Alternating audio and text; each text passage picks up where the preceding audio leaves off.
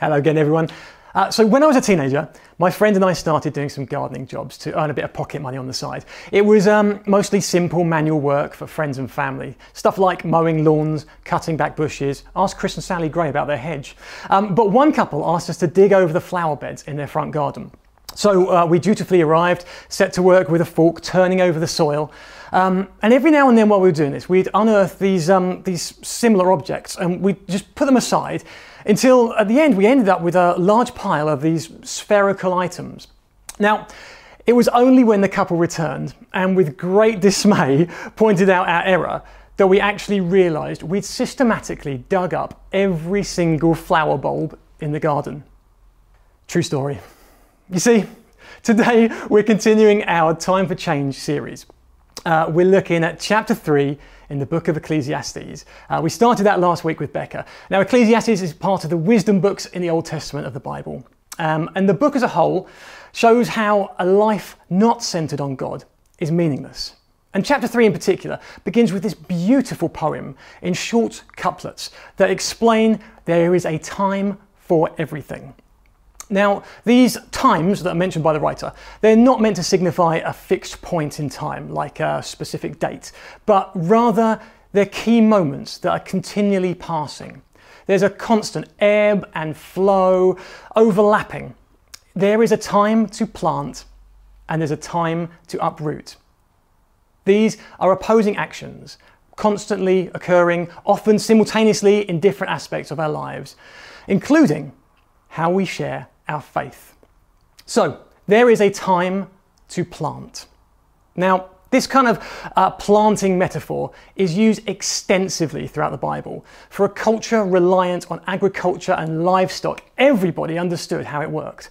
And when the people talked about planting and sowing and reaping, they knew what was involved. Sowing or planting seeds is an investment, it takes time and energy to mature. Jesus famously used this metaphor in his parable of the sower, in Matthew 13 and Mark 4 and Luke 8. It's in three of those Gospels. He used it to explain how the good news of God's kingdom is received by people who hear it.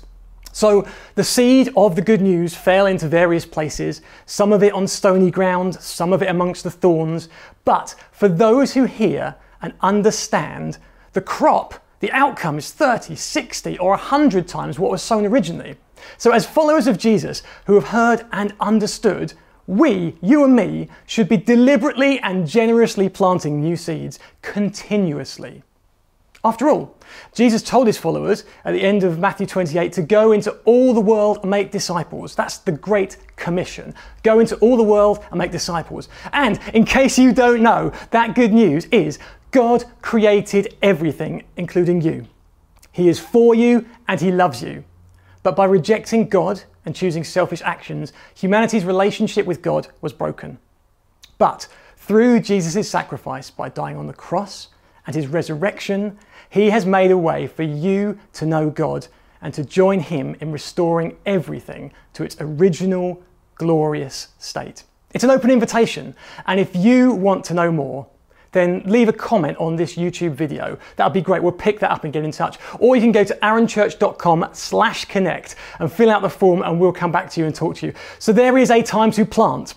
What seeds of faith have you planted this week? How have you shared Jesus through your words and your actions?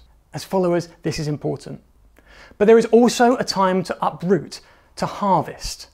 Now, since the, uh, since the bulb planting and bulb digging out, my horticultural knowledge has improved a little bit. I no longer uproot bulbs from the floor. Uh, but for instance, did you know harvesting crops is most the most labour intensive part of the growing season?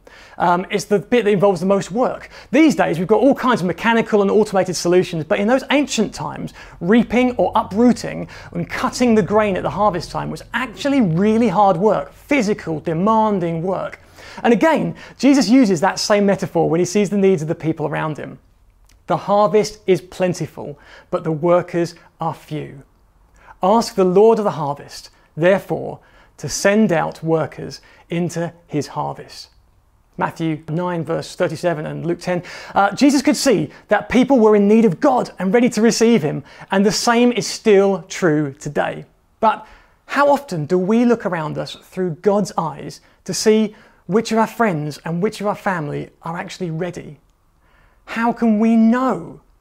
In John chapter 5, Jesus uh, told some of the religious leaders, he was speaking to them, and he said, uh, He can do only what he sees his Father doing, because whatever the Father does, the Son also does. So, we should be looking to see where God is already at work and be ready to join Him. One of the easiest ways to do that right now is invite people on our Alpha course.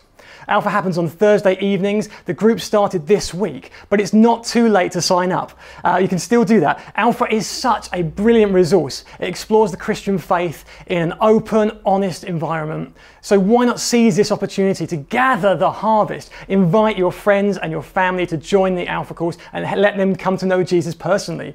Go to aaronchurch.com slash alpha to find out more, sign up, get involved. That would be absolutely brilliant.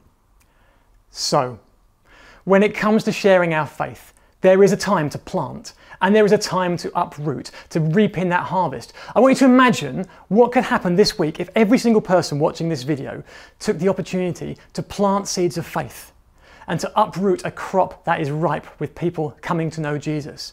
How amazing would that be? How could that transform our community and our society? So, right now, let's pray together. Father God, thank you for who you are and what you've done.